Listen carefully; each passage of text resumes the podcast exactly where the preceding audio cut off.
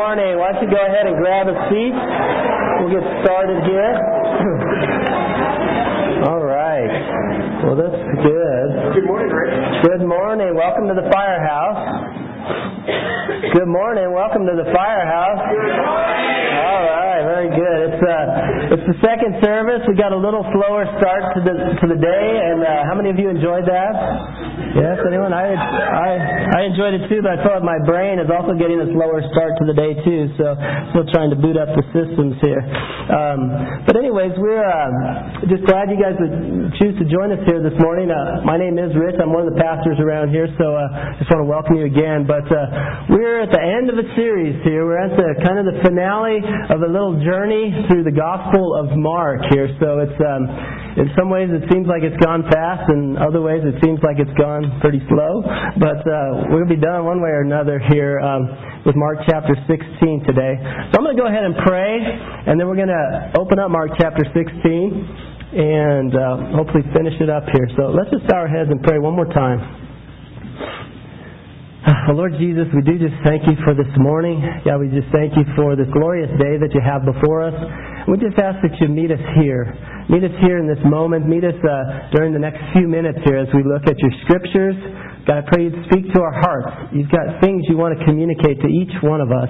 And I pray you'd help us have soft and sensitive hearts that we might hear from you, maybe even um, independent of me, Lord. But I just pray your Spirit would take over this time, uh, have your way in our hearts and our lives and, and in this church. We pray this in Jesus' name. Amen. All right. Um, well, before we get started, I do want to quick apologize for uh, uh, last week. You know, um, I, I forgot that. Um, I noticed people are not sitting in the front row here. I we we talked about spitting last week and how Jesus they spit on him and how gross it was and and just to illustrate I you know kind of went and I spit and I totally forgot about it you know and I didn't uh, I didn't go find you know where I made a mess here but uh, I think we got it taken care of here but I still notice the front row is somewhat vacant here um, that's probably safer that way anyways but anyways I remembered after the fact and I was like uh, I did just spit at the front of the stage, and I need to go figure that out. Uh, oh well, uh, we're all we're all right. It's okay. Um, but let's see here. We do also have some, some good news this morning. We're going to talk about good news, really. We've got the, the commission to get the good news out there. But there is some good news that's happened in our midst here that you may or may not have heard about. And it has to do with a proposal of sorts. And uh, I guess, you know, Alan proposed last night to, uh, to Lydia. I guess the good news would be that she said yes after all, right? That's the, that's the good news. So, good news it sounded like it was it was you know fifty fifty there for a little bit, but finally she said she said yes. Alan said it took like forever for her to respond after he asked her, and she said it was actually kind of quick, but I, I think maybe it seemed like forever to Alan. So, but anyways, congratulations to you guys on your on your good news there. We're, we'll talk about that a little more here at the end, but um, we're going to do a, a few things here. One, we're going to just do a quick review of the Gospel of Mark, because if you're like me, you know I forgot what we talked about last week, much less like 15 weeks ago. You know, um, so we're going to do a quick review here, and then we'll jump into Mark 16. And, and really, we look at two halves of Mark chapter 16, with uh, much of our emphasis being on the second half. So, quick, quick overview, and I'm talking like real quick here. Um, you know, the theme of the Gospel of Mark, which we talked about from the beginning, was just how um, the view of Jesus that Mark really recorded had to do with Jesus as God's perfect servant. One of the kind of earmarked verses of, of Mark that we shared probably in the very first message was uh, this one in Mark 10:45 that just says, "For even the Son of Man did not come to be served, but to serve and to give his life as a ransom for many." You know, this this really just captured Jesus' life um, throughout the gospel you know, uh, it starts off the Gospel of Mark, there's no credentials. You know, Matthew has this big old long lineage about how Jesus ties back into the, the lineage of the King, of the Messiah. And Luke ties them all the way back into the beginning of uh, mankind and in Adam. And uh, John talks, ties Jesus back into being one with the Father, one. Um, the Word was, and you know how He was God and is God. And um, and then Mark, though Mark just jumps right in, doesn't say anything about you know, Jesus' background because, you know, a servant a servant doesn't need any credentials, you know, and that's how we, we started the ball rolling here. Um, you know, Mark records over 20, uh, 20, give or take a few, miraculous miracles in great detail. It's the gospel with the most recorded miracles that Jesus performed, which is fitting for a servant to, to see his deeds, you know. Um, and they, you know, they were miraculous things like, uh, you know, healing the blind, having uh, someone stretch out their hand, a paralyzed man walking, removing 2,000 plus demons from a man, raising a dead girl, raising, um, you know, all sorts of these things. But it just showed Jesus' authority over all these different realms from skin to life or death to, uh, you know, even the, the waves and the wind obeyed him. The servant was a servant with authority, with miraculous power he served. Um, what else do we know? he served with compassion. You know, I think about when he, the leper approached him and said, you know, if you're willing, you could heal me. And Jesus, it said, moved with compassion, touched him. You know, and, and he served with a, with his heart, and he served with compassion. Another thing that we see, you know, used over and over again as a word in the Gospels, probably more than all the other Gospels added up. There's a word in Mark that shows up probably 40 plus times, and that's immediately. It's kind of like Jesus went from one thing to the next, to the next, to the next, just serving and just giving us an example here. Um, he served sacrificially. You know, we, we talked about last week how he paid our debt. He gave his life as a ransom for many. And so um, that's just some things maybe just to remind us of, of the Jesus that we looked at in the Gospel of Mark here. We're going to take a look at this closing chapter here and um, you know, just hopefully wrap the whole thing up. We will be starting uh, a couple other series this summer. One is going to be on the, the book of James. We're going to just do a five-part quick series this summer, and then we'll probably get into potentially a few topical series that we do, just related to maybe things in our life or things uh, to help us better reach those who don't know Christ. Uh, we'll do a few things throughout the summer here, but um, we'll start James. I think Jeff is going to start off James. Um, the book of James next week or so. But here we go. Let's see. So as we look at this, we're just going to roll, like I say, the first half of this chapter, we're just going to roll over it real quick. If you have a Bible, if you would, uh, get it out here. Um, there should be one nearby you, or, I'll read it and you could just follow along.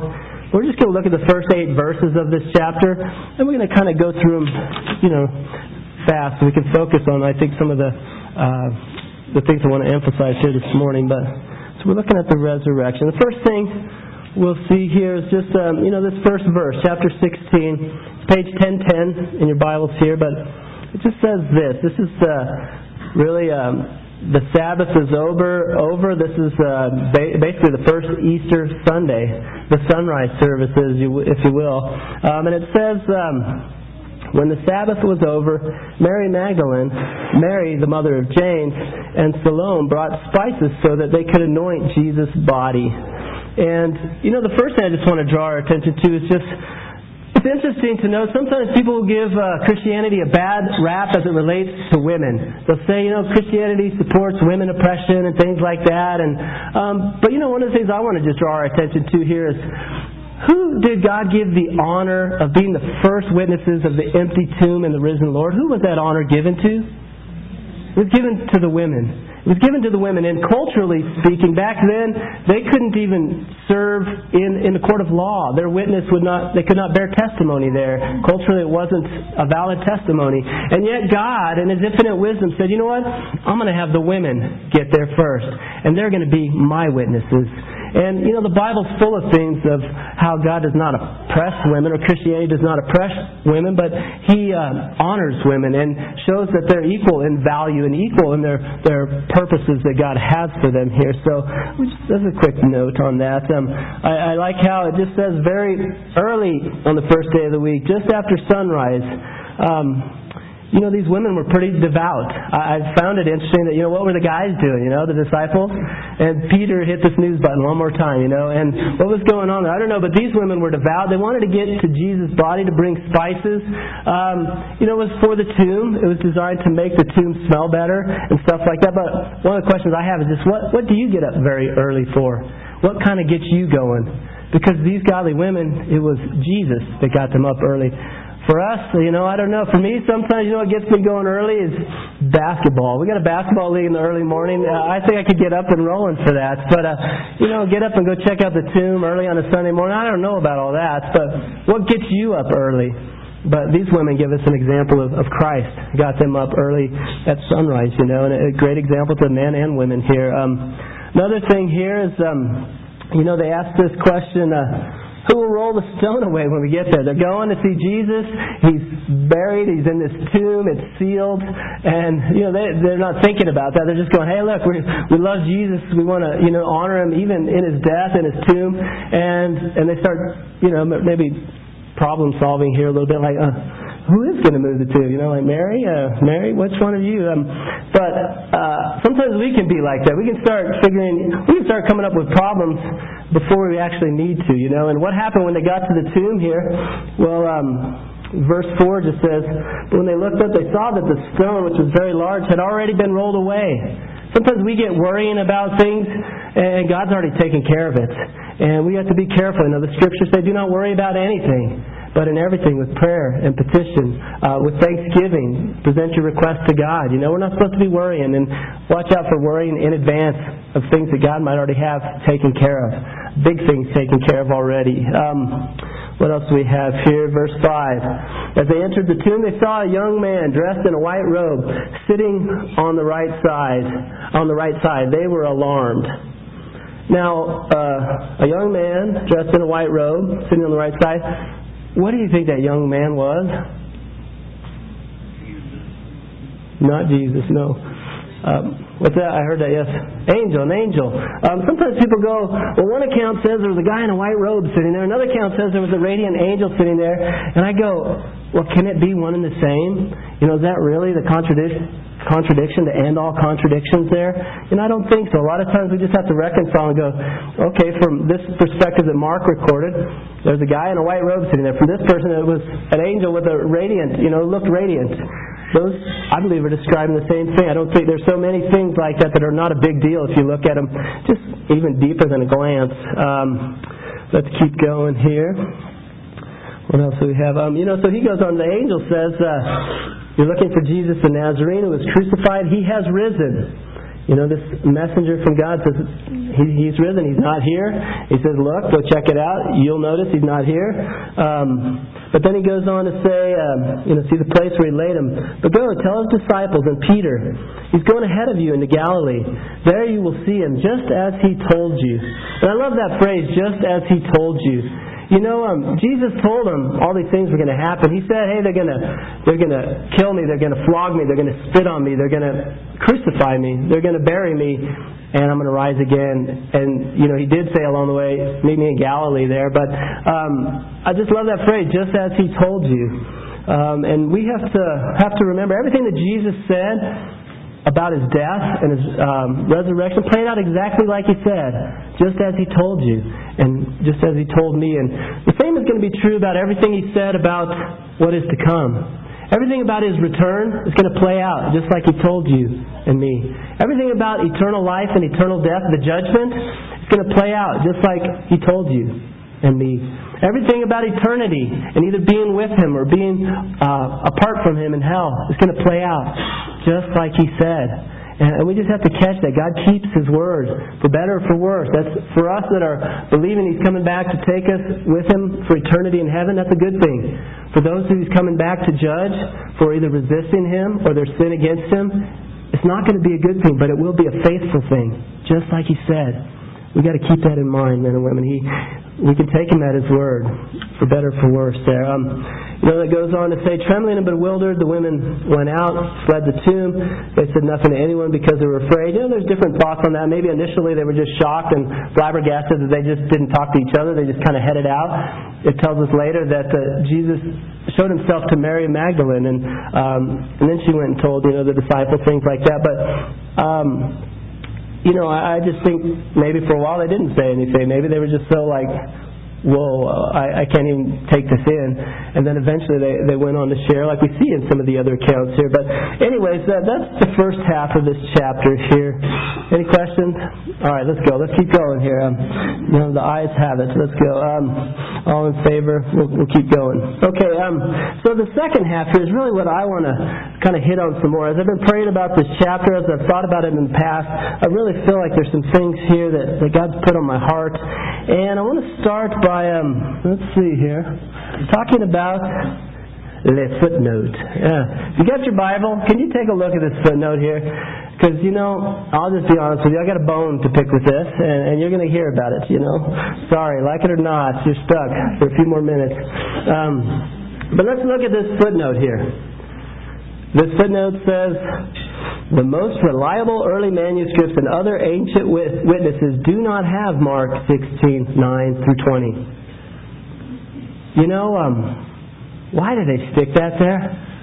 Uh, you know, I, I've got a problem with that. I'm going to give you a couple of things here, a couple of thoughts, but um, this is a footnote, by the way, and the rest of the scripture is actually included in the Bible, and and this footnote. Well, I've got a point on. I got a lot of points on this. Okay, we'll just go real fast and give you some thoughts here. I believe this uh, this chapter, this second half of the chapter, should be included in this book, and it has been traditionally included in this. And it is only recently that this has been questioned. I, I called Tim and asked him. I was like, Tim, I'm gonna. I got a soapbox here. Um, are we on the same page? You know, before I had the soapbox here, you've been teaching for longer than I have, probably longer than me and the other pastors added up. He said, No, um, I think you're right on the money with the thoughts you're going to share on this. I was like, Good, because I really felt like I got to share them. Um, but anyways. Um, so this says the most reliable early manuscripts. Depending on the Bible that you read, there's all sorts of footnotes to this.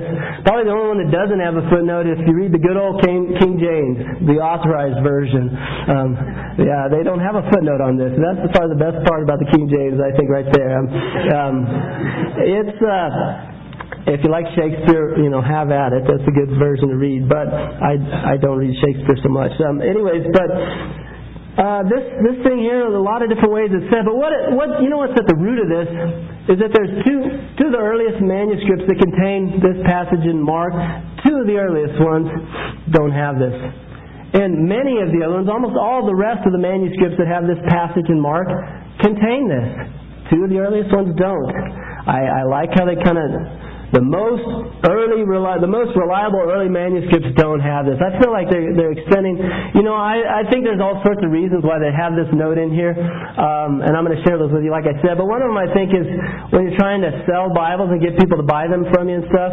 If you say, you know, the rest of this wacky passage is, you know, it's really not in here, they're probably more likely to buy your Bible than if you say you know what? We're going to have to figure out how to handle what's to come in this passage, you know. Uh, I think publishers have a lot to say with what footnotes make it in your and I Bibles there. Now, some, some Bibles are known for the New King James, for instance. They put footnotes at the bottom of your thing, and they say things like, you know, this comes from, from that manuscript. That comes from the Latin manuscript, and this one comes from Greek manuscript, and there's some helpful notes in there. But I think there's a lot more and more in my limited 16 years of following Christ, I've noticed the Bibles, the footnotes seem to get more and more watered down. You know, when you read something like this, uh, the most early reliable don't think this should be included, but but you can go ahead and keep on reading if you want. Um, you know, I don't think that does anybody's soul any good whatsoever. I think it does disservice to the Scriptures. These these were included, but oh points here. Anyways, many, many of the manuscripts, most of them actually include that passage. Many of the early church fathers, some will say, you know, this one means ancient witnesses, it means the early church fathers. Uh, some quoted, you know, they say that without, uh, without any manuscripts at all on the New Testament, you could put the entire New Testament back together solely on quotations from the early church fathers because they quoted the Bible all the time. That's how we, you know, one of the ways we found out, well, this is included because these guys believe it and they quote it and they use it with authority. And, you know, therefore after the fact we go, well, that's why it's in the Bible. It was, it was known to them to be inspired. Um, but many of the church fathers quote this passage, and there's a couple that don't. Um, but many of them do. And many of them, even early church fathers, quote this. And so again, we go, really? It shouldn't be in here? Another thing that, that many scholars agree on is that ending on verse 8 here, it would be, uh, you know, uh, worst case, it would be an incomplete, you know, it's just like you didn't finish the story. You just stopped right there. They left bewildered and afraid. have a great Sunday. You know, see you next week. I hope you're not bewildered and afraid. You know, um, but that would be a strange ending. It would be an incomplete ending. Some say, you know what? The actual ending has been lost. And, and there's a problem with that because Jesus said, you know, none of my words are ever going to be lost here. Um, there's a problem with that understanding. Some say, well, it should end right there. It's just, you know, it's just a strange ending. Fine. Well, you know, I don't buy that one either. Um, there's many that say that the ending that is uh, a style, it's a literature style that actually ends in a way that is fitting with with the rest of the Gospel of Mark. Um, but anyways, I don't think it doesn't seem like it should end right there. The, they say it ends on like a, the word for or something like that in the Greek, which they go, that just doesn't happen in that type of writing. Um, another thing it says, another thing to think about is that this view that this, this thing should be left out, uh, the rest of this chapter should be left out, this is a, a new view. This is not a traditionally held orthodox view of the passage at all. It's one that's showing up more and more recently. The thing that I find interesting, it's not like it's a technology-based thing. You know, we got these manuscripts, we did DNA testing, we found out, you know, they just don't belong there. It's not a, it doesn't have anything to do with recent archaeological discoveries or anything. It has to do with, I believe, people's opinions that are getting way out of line with publishing and the scriptures. And it, you know, you look back, there's times where my Bible, I had times where, you know, it didn't, maybe it had a little tiny note that said, you know, some people don't include this, or here's the, the two manuscripts that not in, or whatever, but this is getting bigger and bigger, so much so that, um, I put down there, the NIV, the 2011 version. Some of you may or may not read it, but there's been a change in the, the NIV version, which we read here. Um, recently there's been, a, I feel like a little bit of a sleight of hand. They've changed the version on us, and if you have a 2011 version, they just pretty much italicize this entire last part of the chapter and they say it's not in there. Um, it's a little bit of an appendix for you.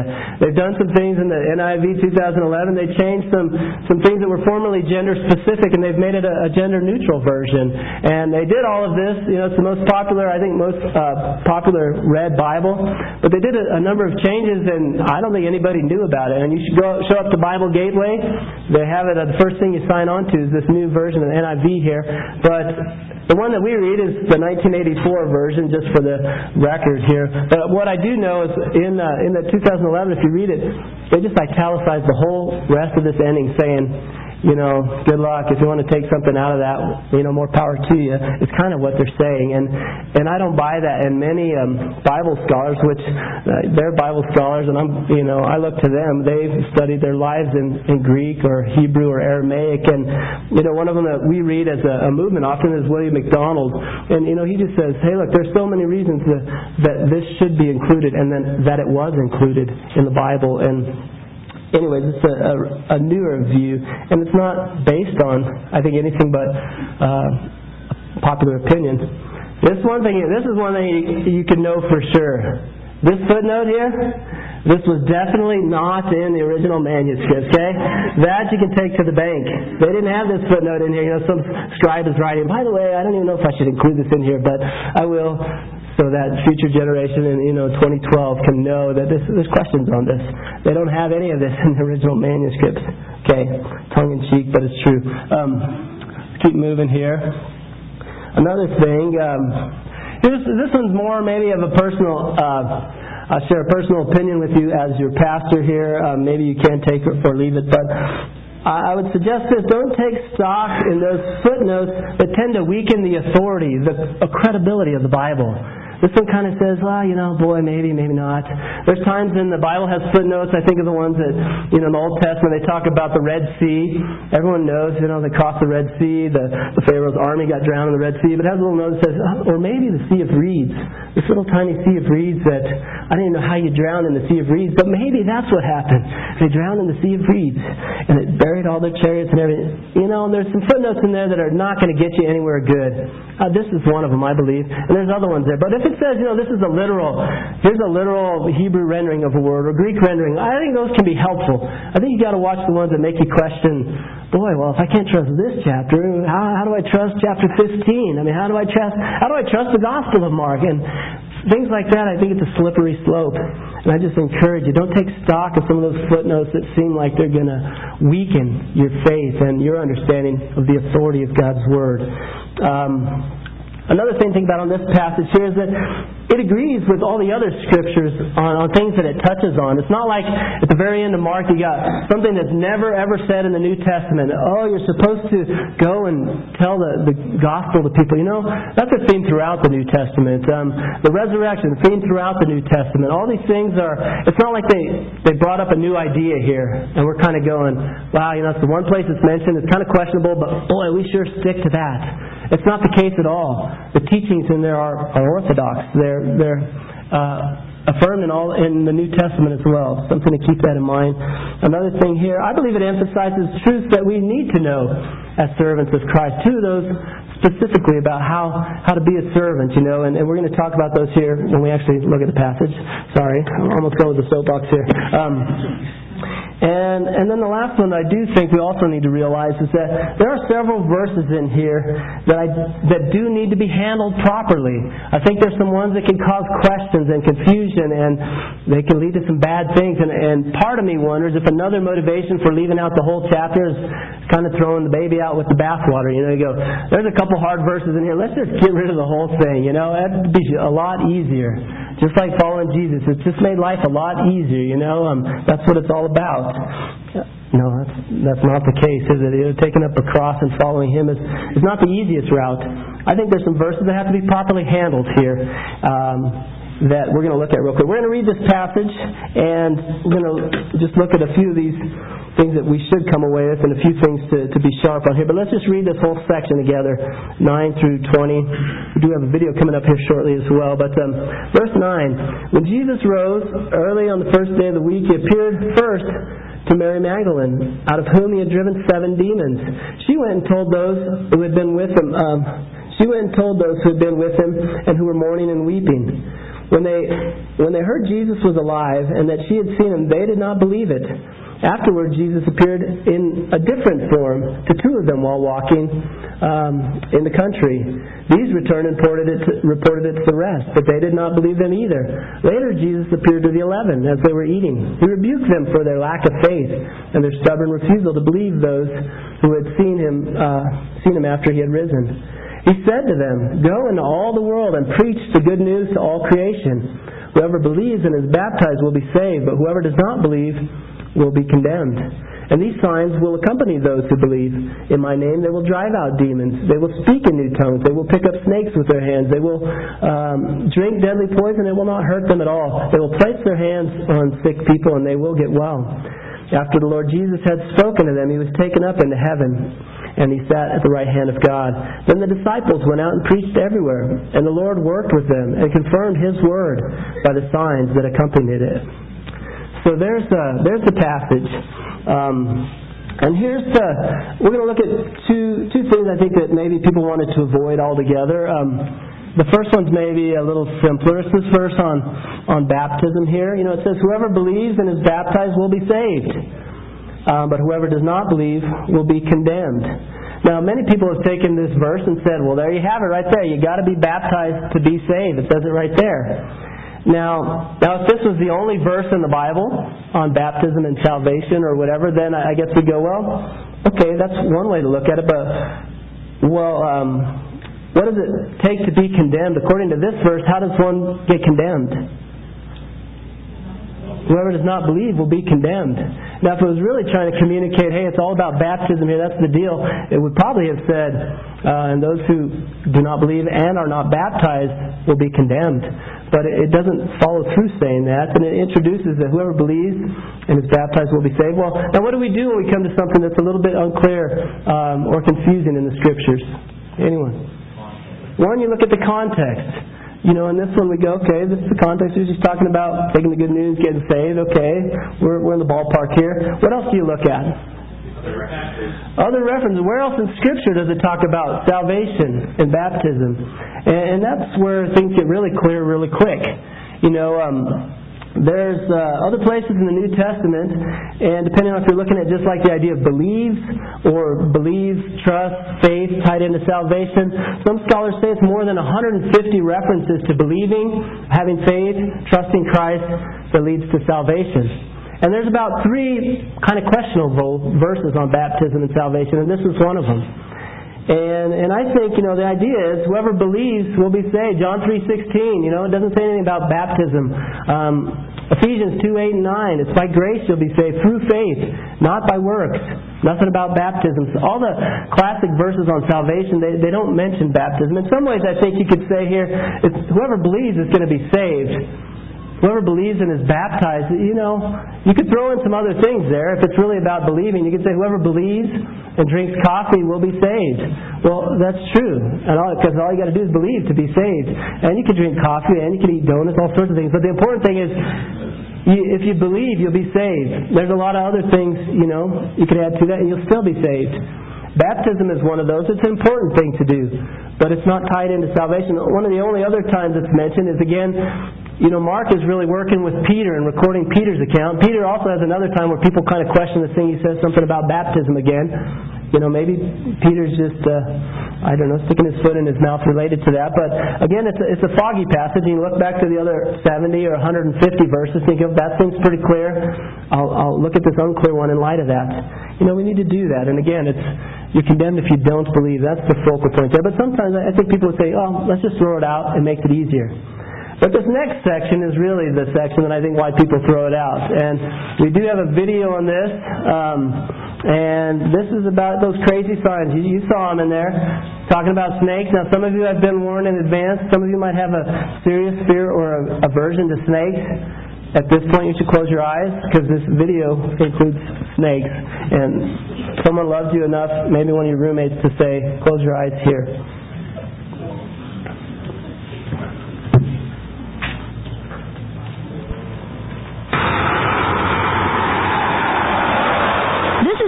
A hard place to find. Place to find. Winding mountain roads are the only way in. Visitors are rare, but for those who do come, it's an unforgettable experience.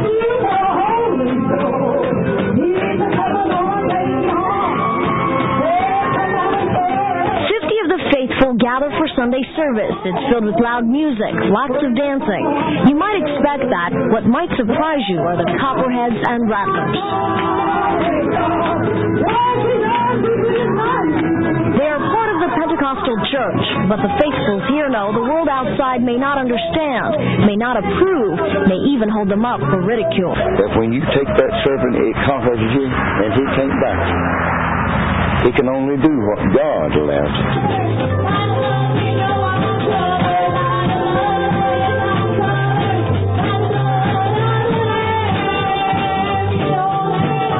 Whatever people may think, there is no denying this is high energy religion. Snakes pass from hand to hand, elders speak in new tongues, and the dancing doesn't stop. The celebration of their belief in God is compelling to watch, but for the followers, there is a price to pay. Swigs of strychnine and poisonous snake bites can be deadly.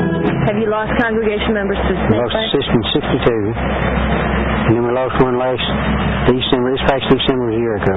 Chapter 16 in the book of Mark calls for God's followers to handle serpents and drink poisons. Some see it as the ultimate proof of their faith. For those unfamiliar, all this may be too bizarre, but at the Church of the Lord Jesus in Jolo, it has been this way for some 40 years. Like coal mining, religion here is passed on from one generation to the next. For these people, it's a way of life that's timeless. As timeless timeless as the Appalachian Mountains they call home.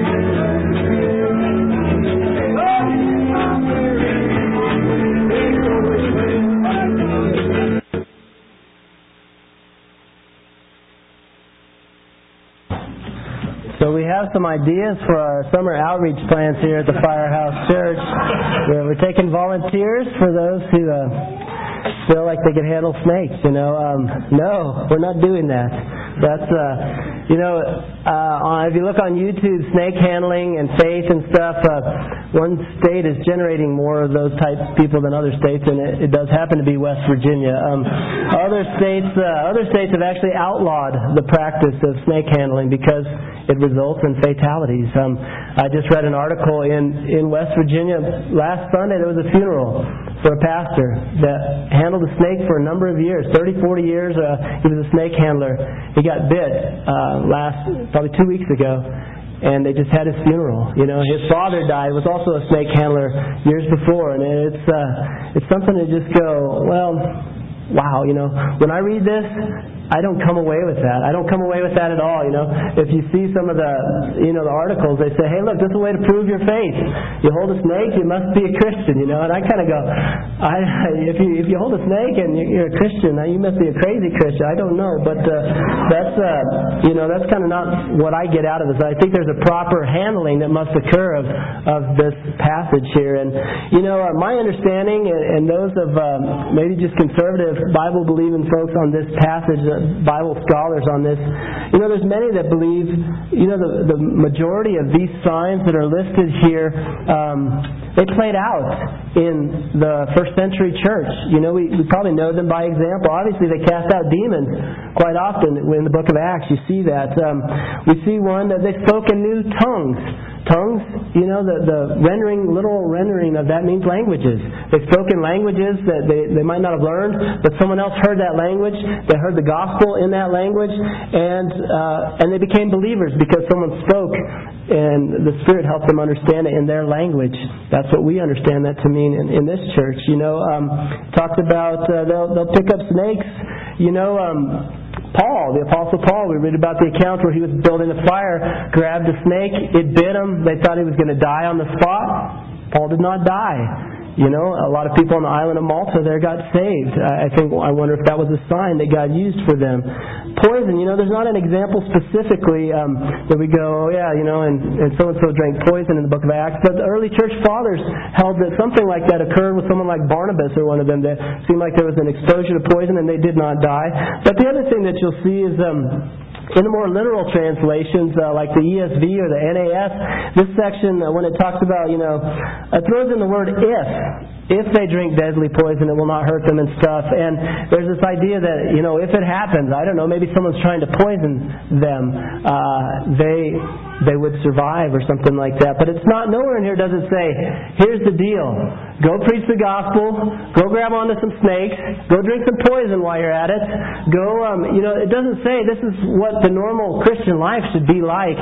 It does say these are some signs that God will use and I believe uh, he used the vast majority then and you know, can he do something like that still today? I think he could. I would tend to if I got bit by a snake and I'm out in the, you know, Colorado wilderness here, I would go, Lord, I'm going to try to cash in on this one now because, uh, you know, um, I'm not trying to test you or anything, but it seems like it would apply.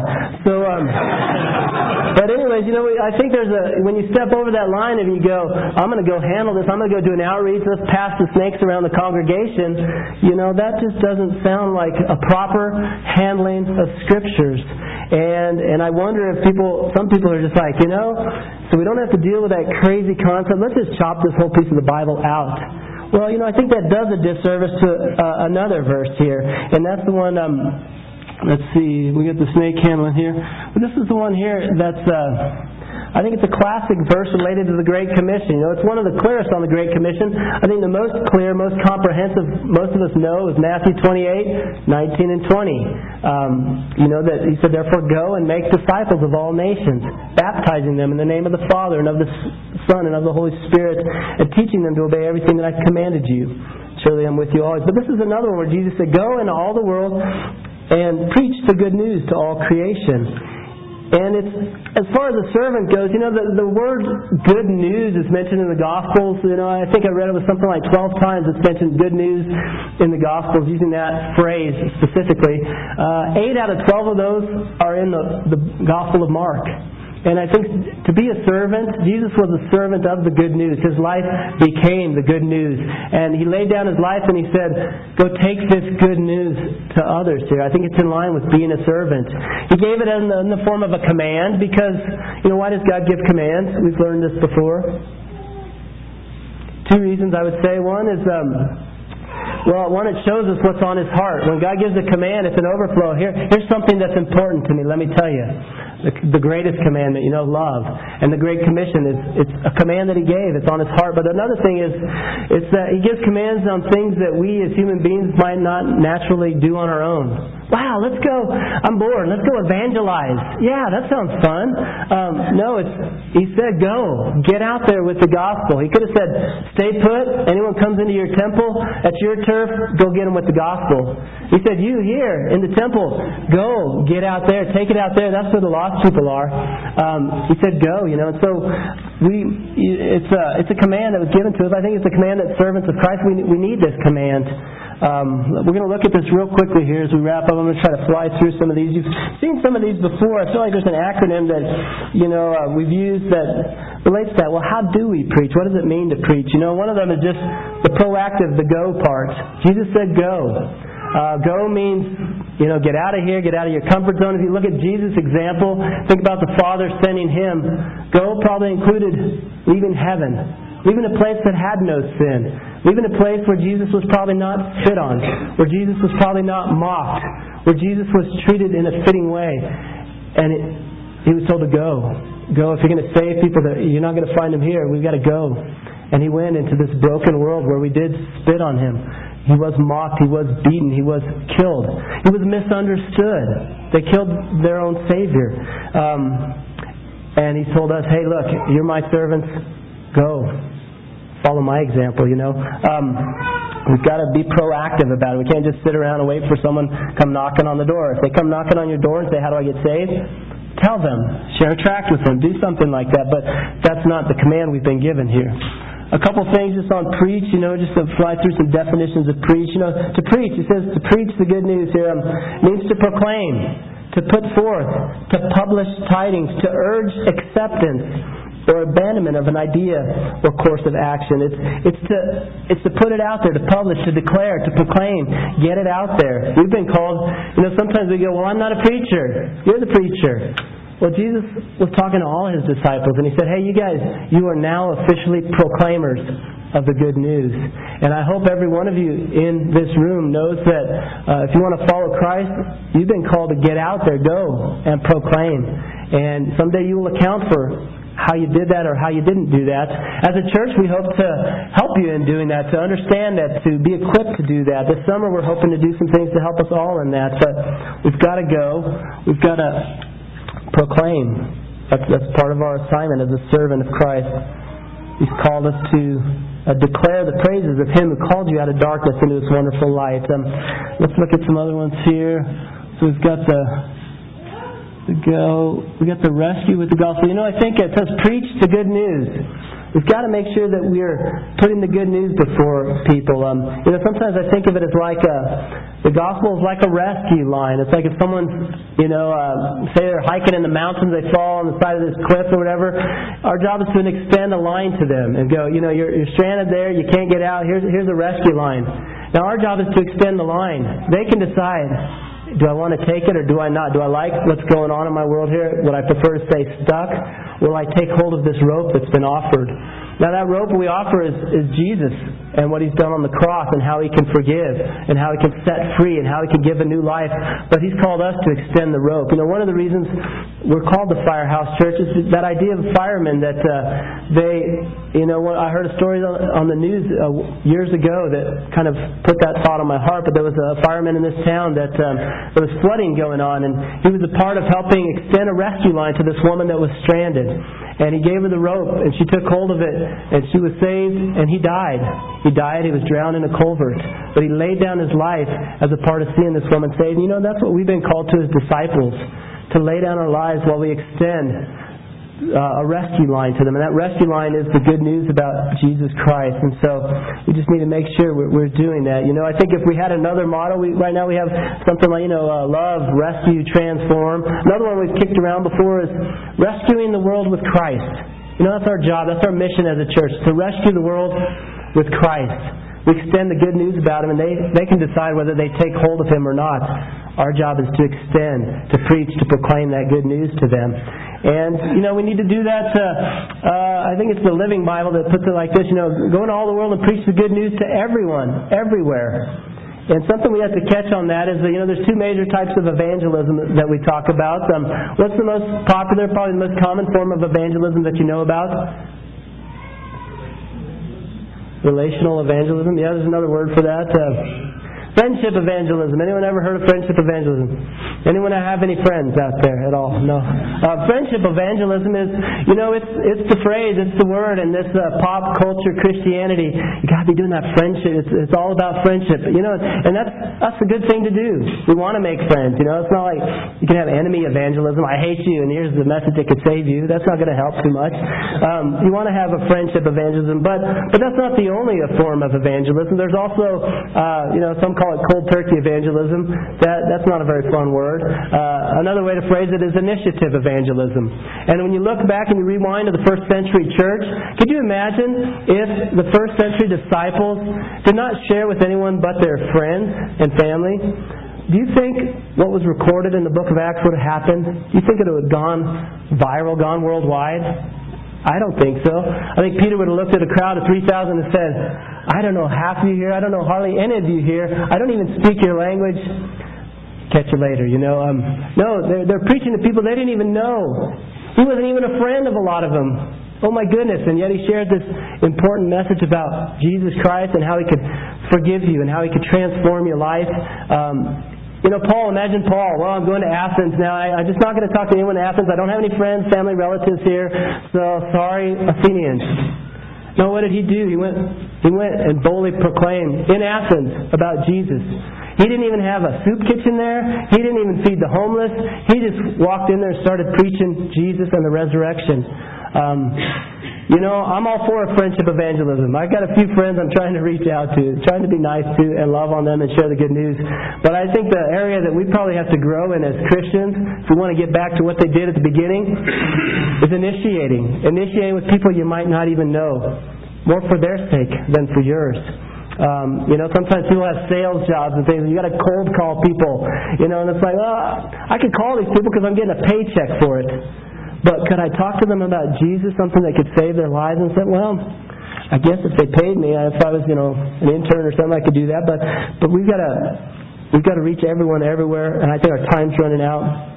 We've been praying at noon every day, asking God to save people. You know, love. God, grow our love for you. Rescue. God, rescue these people by name. I hope you're praying for them by name. And, uh, and we're praying for opportunities. You know, love, rescue, transform. But what's going on here? Sal- pray for their salvation. Pray that God saves certain people. I hope you have people you're praying for by name. That God would work in their world, that He'd rattle their world, He'd, he'd give them a wake up call. Because that, that's sometimes the best thing that could ever happen. I know in my life, I look back on some of the wake up calls that I had, and I go, God, I'm so glad you got my attention. I'm so glad you rattled my world so that I could see my need for you and get saved and get transformed and get living for someone besides myself. Ask for those. I encourage you. Every we're praying at noon every day. Um, ask for those opportunities. Got to catch God's heart on the matter. you know, we sometimes I talk about this. People when you're when you're in love with someone, uh, you know, when you're getting engaged. I think about these guys. Um, you know, I know when I was engaged, you really didn't have to ask me to talk about my my fiance. You know. I would probably volunteer telling you things about Morgan that were amazing and how wonderful she was, and I just would gush. You know, and sometimes we go, well, that's how we're supposed to be about Jesus, right? Everyone knows, yeah, you know, you're in love with someone, you gush. I bet if you just bump Alan a little bit and say, tell me about Lydia, he will talk your ear off for a long time, you know. Um, people, they just do that about people you love. But, but what happens if you don't have that loving feeling? You lost that loving feeling. Um, you know, I think of the old Righteous Brothers song. You never close your eyes anymore. No, um, I, I'll stop there. But you know, sometimes I think, um, sometimes I think we think that if you don't have that gushy, loving feeling, well, you don't have to share, right? Well, wrong. No, that's why it was in command format. You know, he could have said, "Hey, look, if you got that loving feeling, talk to anybody you can." No, he said, "Hey, here's your assignment, servant. If I am your master, if I am your Lord, I got something for you to do. Go into all the world and preach the good news to all creation. We've got to do it. Now, you want to have that loving feeling. If you're not doing it because you don't love God, I mean, that's an issue. But it doesn't mean, well, I guess I'm not going to do anything till my heart's in it. Well, that's that's a bigger issue, I think. Um, but we want to catch that heart. Ask God, God, give me your heart about this. Help me to know how you long for the lost. You're the ones that they're they're lost from you, Lord. How how can I have that feeling when it's really you're the one that suffers the loss more than me? I don't know what it's like to be lost eternally.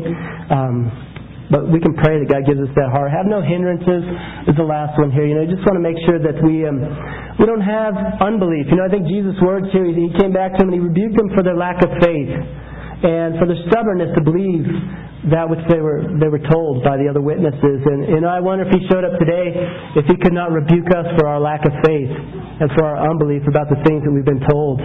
Uh, I think if the shoe fits, you know, wear it. But we need to make sure it's not our unbelief that's preventing. Yeah, God just can't work in their life, or I'm just not the type of person that talks to someone I don't know, you know, unless it's about something that's on my heart, you know, um, sports or things like that. But whatever. Um, we need to make sure apathy is not something that prevents us. Boy, you know, I just I just could care less about this. It's not on my heart. Fear. Maybe it's fear that prevents us from this. Or maybe it's, I think selfishness could be a big barrier. You know, think about Jesus. If he didn't, his world was perfect. He was in heaven. He could have just stayed there, enjoyed the praises, enjoyed the fellowship, no sin, no one wanting to hit him with a club, no one wanting to put thorns on his head. And he left that behind to come into this world where he knew he was going to suffer. You know, if you want to reach someone, you got to come into their world. And the only way you're going to come into their world is if you leave your comfortable, routine world behind. Some things got to change, and we're going to follow his example and take up a cross and follow him as we get the good news out here. But um, we're going to close right here and we're overdue our time. But uh, we'll just pray that God helps us to to become a church that is carrying out His commands as His servants. Um, you know, we could give thanks at the very end. It just said he worked with them. You know, this servant, Jesus is still alive. He worked with his disciples after they were given this mission, and he confirmed, he backed their message. And I think he's looking to us to give him something to back. Give him something to say, yeah, I want to attest to that thing they just told you right there about my love, about my forgiveness, about my life changing ability. Let's pray. Lord Jesus, we do thank you for, for your life. We thank you for uh, what you endured through the cross and through your death. We thank you, Lord, that you rose from the dead to, to prove that you could do it all. You gave us a, uh, almost a receipt of the transaction that, that you performed in paying for our sins, Lord God. And uh, God, I pray you give us confidence to take the good news out there. I pray you give us a heart to, to gush about you because we love you, because we know your love, your forgiveness, your grace. God, I pray you'd make us a church that um, that is trying to, to go and preach the good news to everybody, everywhere. God, help us in that. Help us extend a rescue line to people who need you, and help us put the choice before them, Lord, in, in the power of your Spirit. But the choice is still up to them. But God, we, we've got our assignments. Help us to carry it out, even like you did, for the glory of our Father. We just pray in Jesus' name. Amen. All right. Well, thank you guys for coming this morning here. Um, we will catch you next uh, next Sunday with the James chapter one. All right.